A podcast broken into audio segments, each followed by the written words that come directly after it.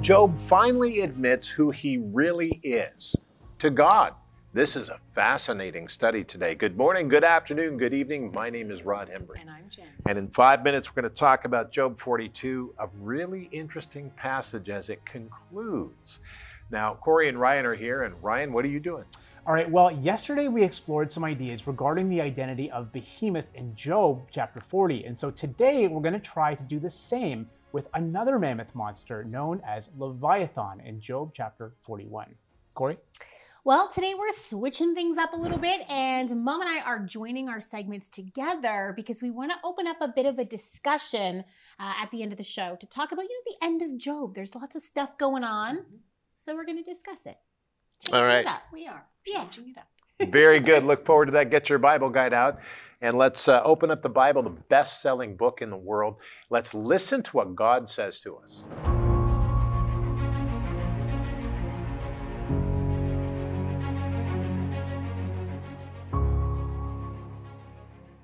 Job 42, 1 through 10. Then Job answered the Lord and said, I know that you can do everything, and that no purpose of yours can be withheld from you. You asked, Who is this who hides counsel without knowledge? Therefore, I have uttered what I did not understand things too wonderful for me which I did not know. Listen, please, and let me speak. You said, I will question you and you shall answer me. I have heard of you by the hearing of the ear, but now my eye sees you. Therefore I abhor myself and repent in dust and ashes. And so it was after the Lord had spoken these words to Job, that the Lord said to Eliphaz the Temanite, My wrath is aroused against you and your two friends, for you have not spoken of me what is right, as my servant Job has. Now therefore take for yourselves seven bulls and seven rams, go to my servant Job, and offer up for yourselves a burnt offering and my servant Job shall pray for you. For I will accept him, lest I deal with you according to your folly, because you have not spoken of me what is right, as my servant Job has. So Eliphaz the Temanite, and Bildad the Shuhite, and Zophar the Naamathite went, and did as the Lord commanded them, for the Lord had accepted Job. And the Lord restored Job's losses when he prayed for his friends. Indeed, the Lord gave Job twice as much as he had before. Job chapter 42, verses 1 through 10.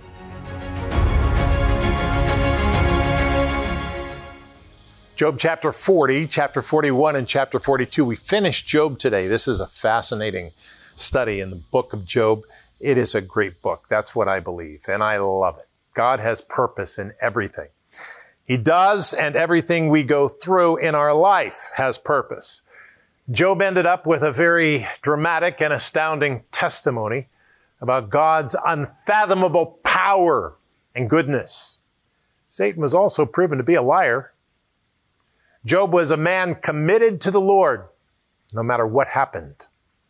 Job says, Though he may slay me, yet I will trust him. That's Job chapter 13, verse 15. And early into his suffering, he says, Naked I came from my mother's womb, and naked I shall return there. The Lord gave, and the Lord takes away. Blessed be the name of the Lord. That's in Job chapter 1, verse 21. Job was a remarkably humble man with amazing strength and fortitude. He was steadfast through his trial of suffering, even when he was troubled and confused. His story is one that we should pay attention to. He had wealth and respect, and then suffering and humiliation, and then humbleness and vindication. At that time, in God's perfect time, the Lord stepped in and he finished the story. And that's exactly what we're going to read today the finishing of the story of Job. Take your Bible guide and turn to the passage today as we read from Job chapter 42. This is a good one. And Father, I pray today, help us, Lord Jesus. Help us, Father. Help us to hear what you're saying because this is important. Job's going to have some specific instructions. We're going to hear what Job says back to you. But help us, Lord, in Jesus' name to understand the Bible and what it says. Because, Father, we too have times of suffering, not like Job, but we have times when we doubt you. And help us, Lord, to gain the strength because you've put this in your word. Help us to d- discipline ourselves to be able to read it, to understand it. In the name of Jesus Christ. And we all said together, Amen. Make it so. Amen. That's what amen means. Make it so. Very interesting. Now, Let's take a look at this because this is fascinating. Job chapter 42, verses 1 through 6. Here is what the Bible says. Then Job answered the Lord. This is after God spoke to him with all those questions. Then Job answered the Lord and said, I know that you can do everything and that no purpose of yours can be withheld from you.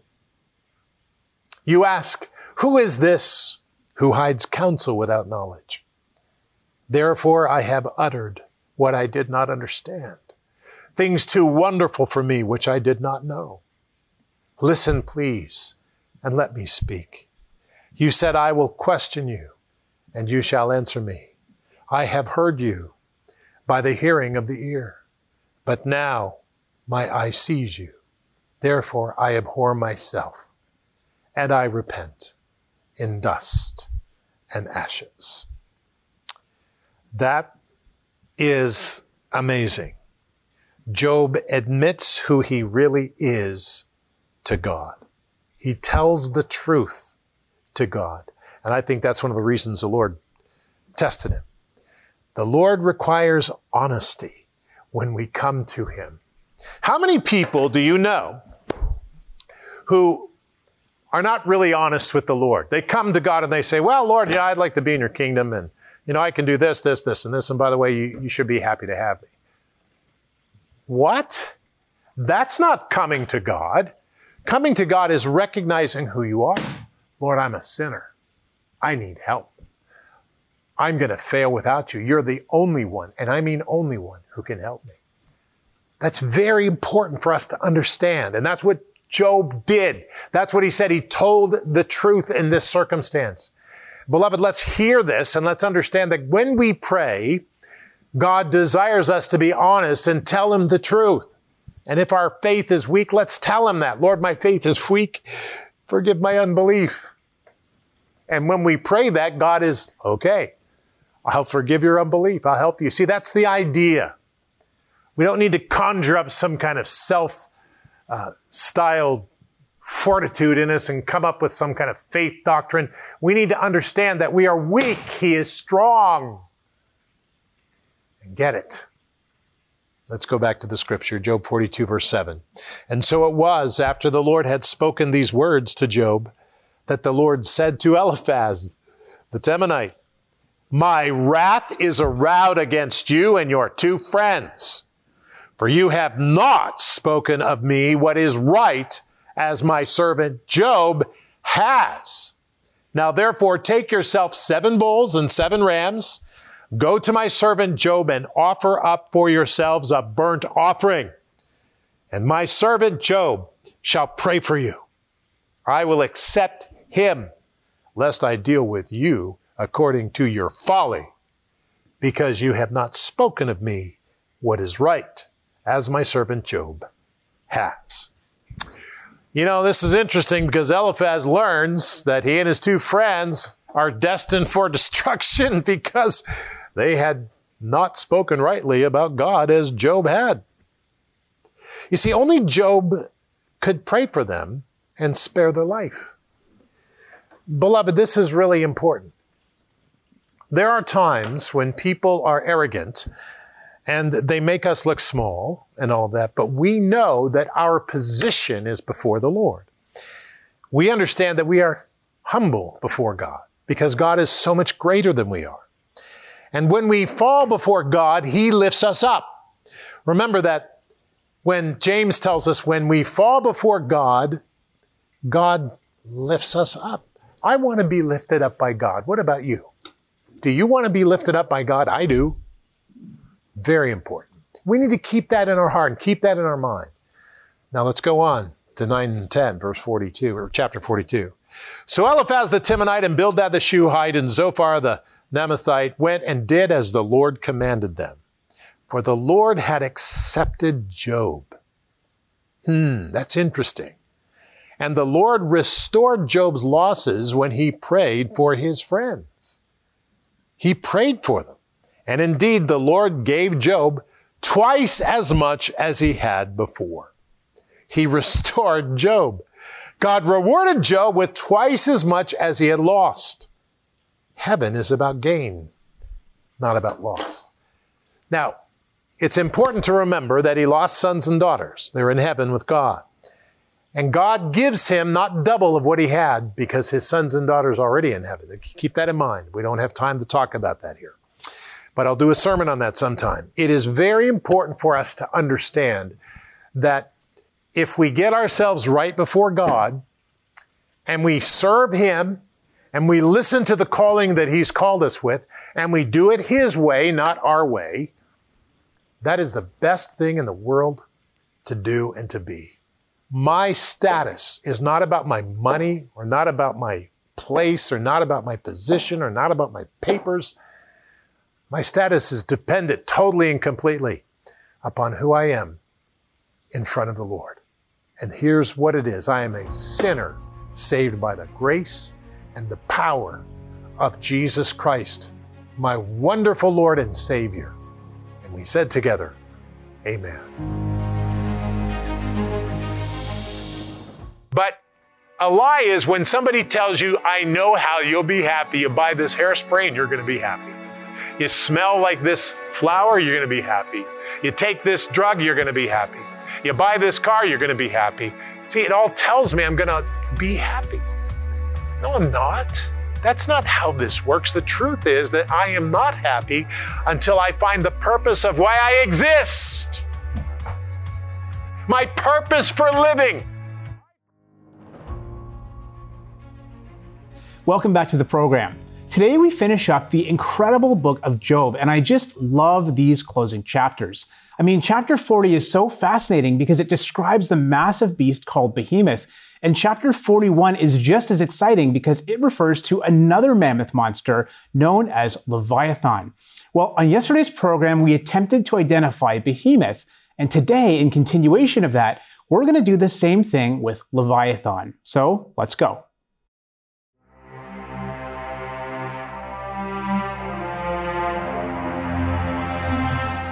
While the book of Job is categorized as a book of poetry, Job chapter 41 vividly describes in scary detail a monumental monster of the sea known as Leviathan. If this Leviathan is indeed a real creature, as the text seems to indicate, and as I firmly believe, then it's worth exploring the fossil record for some possibilities. Based upon such a description, some believe that some of the now extinct marine reptiles, such as Kronosaurus, Mosasaurus, Shonisaurus, or Styxosaurus, would make good candidates. The sizes of their body and their bite certainly make them worthy possibilities. Indeed, these mammoth sea monsters ranged in size from 30 to 50 feet in length, weighed up to 10 tons, and all sported massive jaws and teeth. There is, however, one detail regarding Leviathan, which doesn't seem to fit the behavior of such sea dwellers. Job 41:30 tells us that this animal often left a trail in the mud, like a threshing sledge. It's hard to imagine a sea dwelling creature spending time in the mud, and this may be one of the reasons why many commentators identify Leviathan with the common crocodile.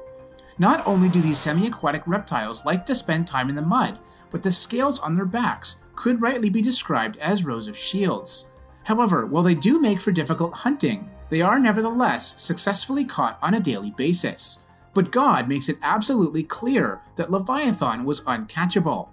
But all may not be lost. Discovered in 1964 in the Sahara Desert was a fossil of a colossal crocodile, which they dubbed Sarcosuchus, meaning flesh eating crocodile. This super croc was as long as a school bus and, when alive, would have weighed up to 8 tons. This is twice as large as the largest crocs living today, which certainly puts it in a vastly different league. As with Leviathan, its six foot long mouth was also ringed about with fearsome teeth, more than 100 in fact, which one researcher described as railroad spikes. And the scutes, or scales of this killer croc, were each about a foot long, closely overlapping one another, just like Leviathan's rows of shields tightly sealed together. Another fascinating feature is a round bony protrusion in the tip of its snout, which housed a large bowl shaped cavity called a bulla. Scientists aren't sure what function it served, but could it have had something to do with the production of smoke and fire? Is the description of Leviathan as a fire breather merely poetic?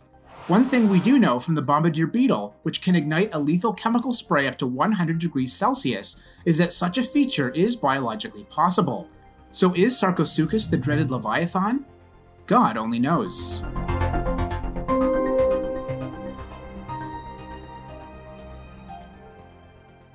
So, this gigantic fossil crocodile was found in the Sahara Desert of all places.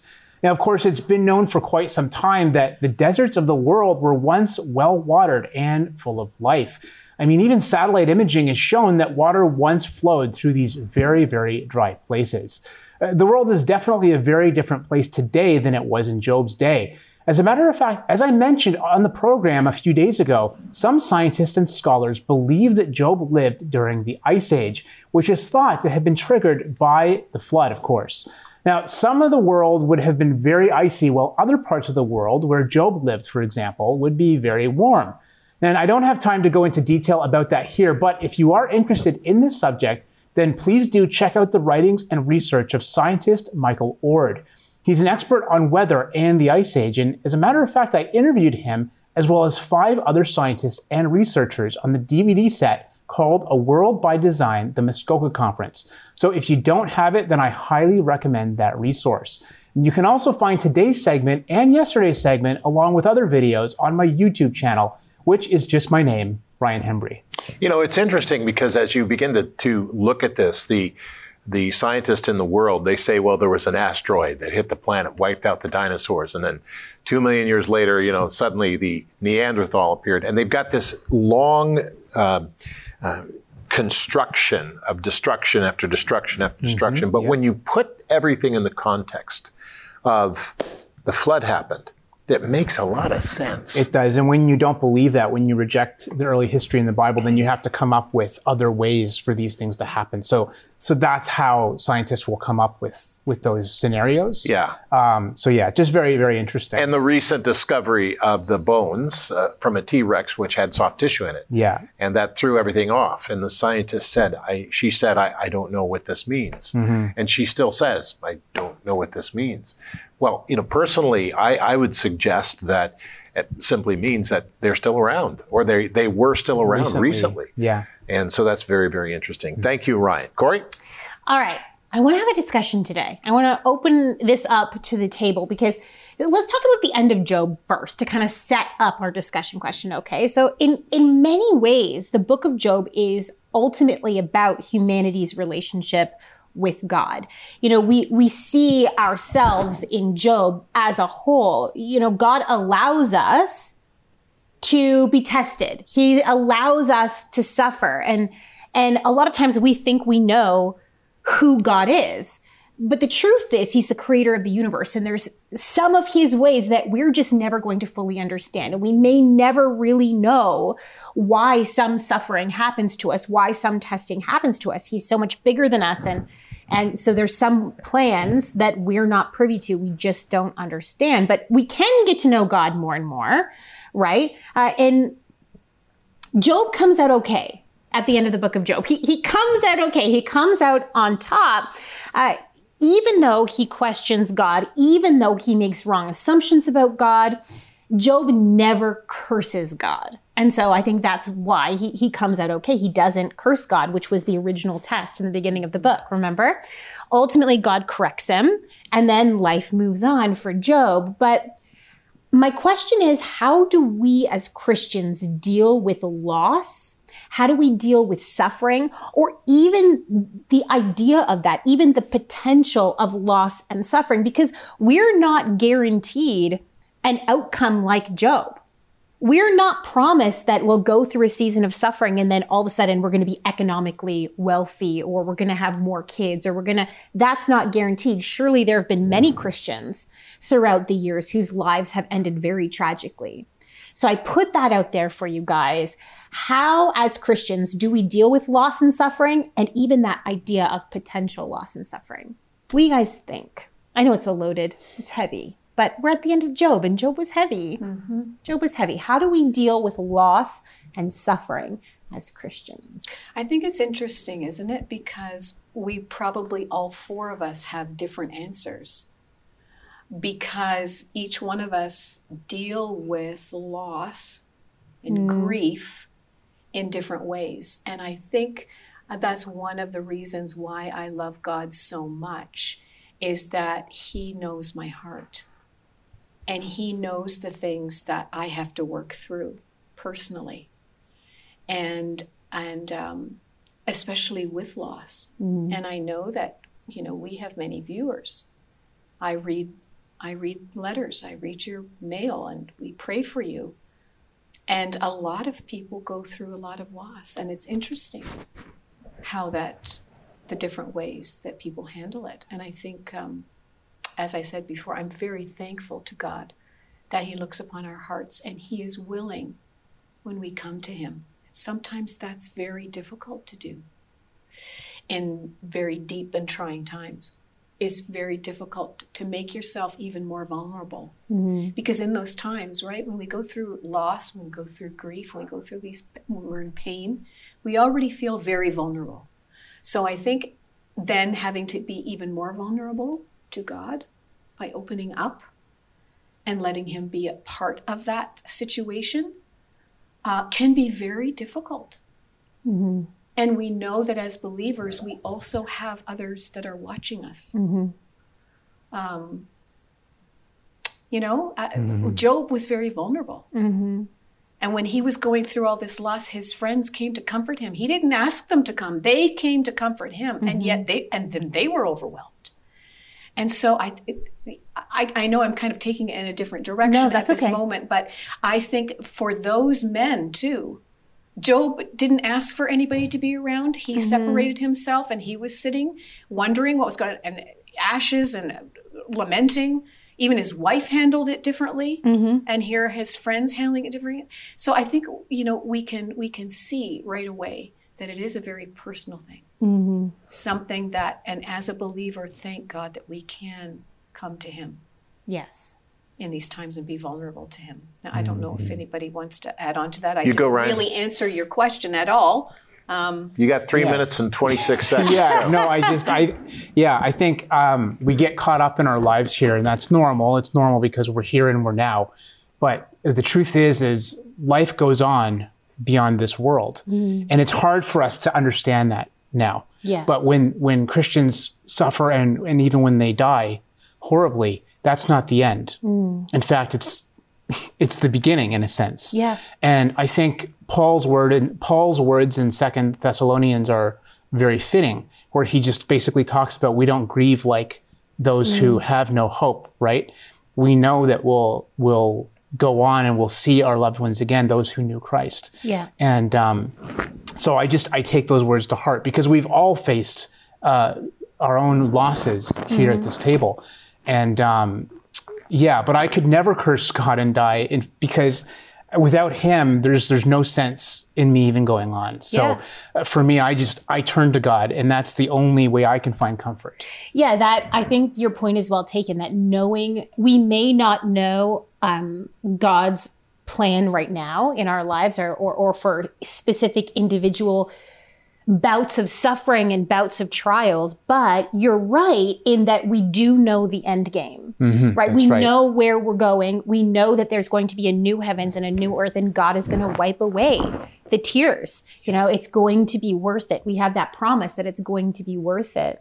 Um, I also, you know, there's that movie coming out coming out about um, Abraham and Isaac and the sacrificing of Isaac that never actually happened, but I mean that he went to sacrifice Isaac, right? And God stopped him. And it made me think about this idea of the patriarchs building altars and how in our lives, right, we don't build altars anymore, but we do, God brings us to places where we build testimonies of God's faithfulness. That when we're, for me in my life, I found that when I'm going through a really difficult time, um, it's so helpful for me to go back in my memory to times where God has delivered me, where I know that God is real. So in my mind, those testimonies are like the altars of the patriarch. Think about Isaac long after Abraham is dead.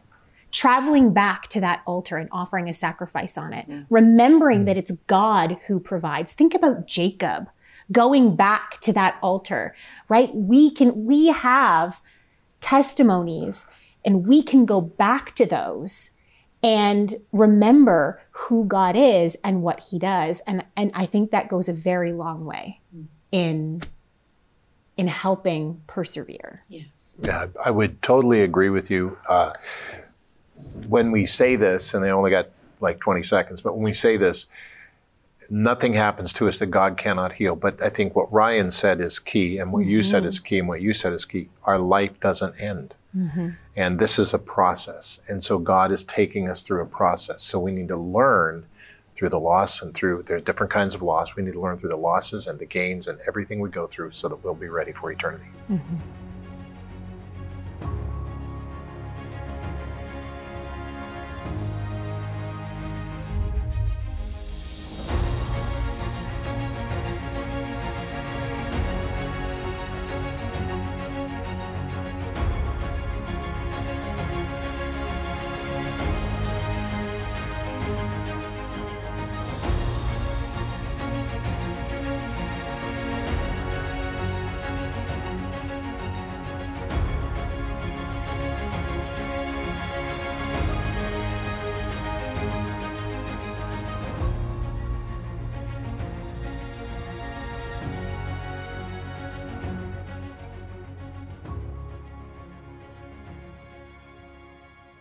Your phone is a great thing, a smartphone.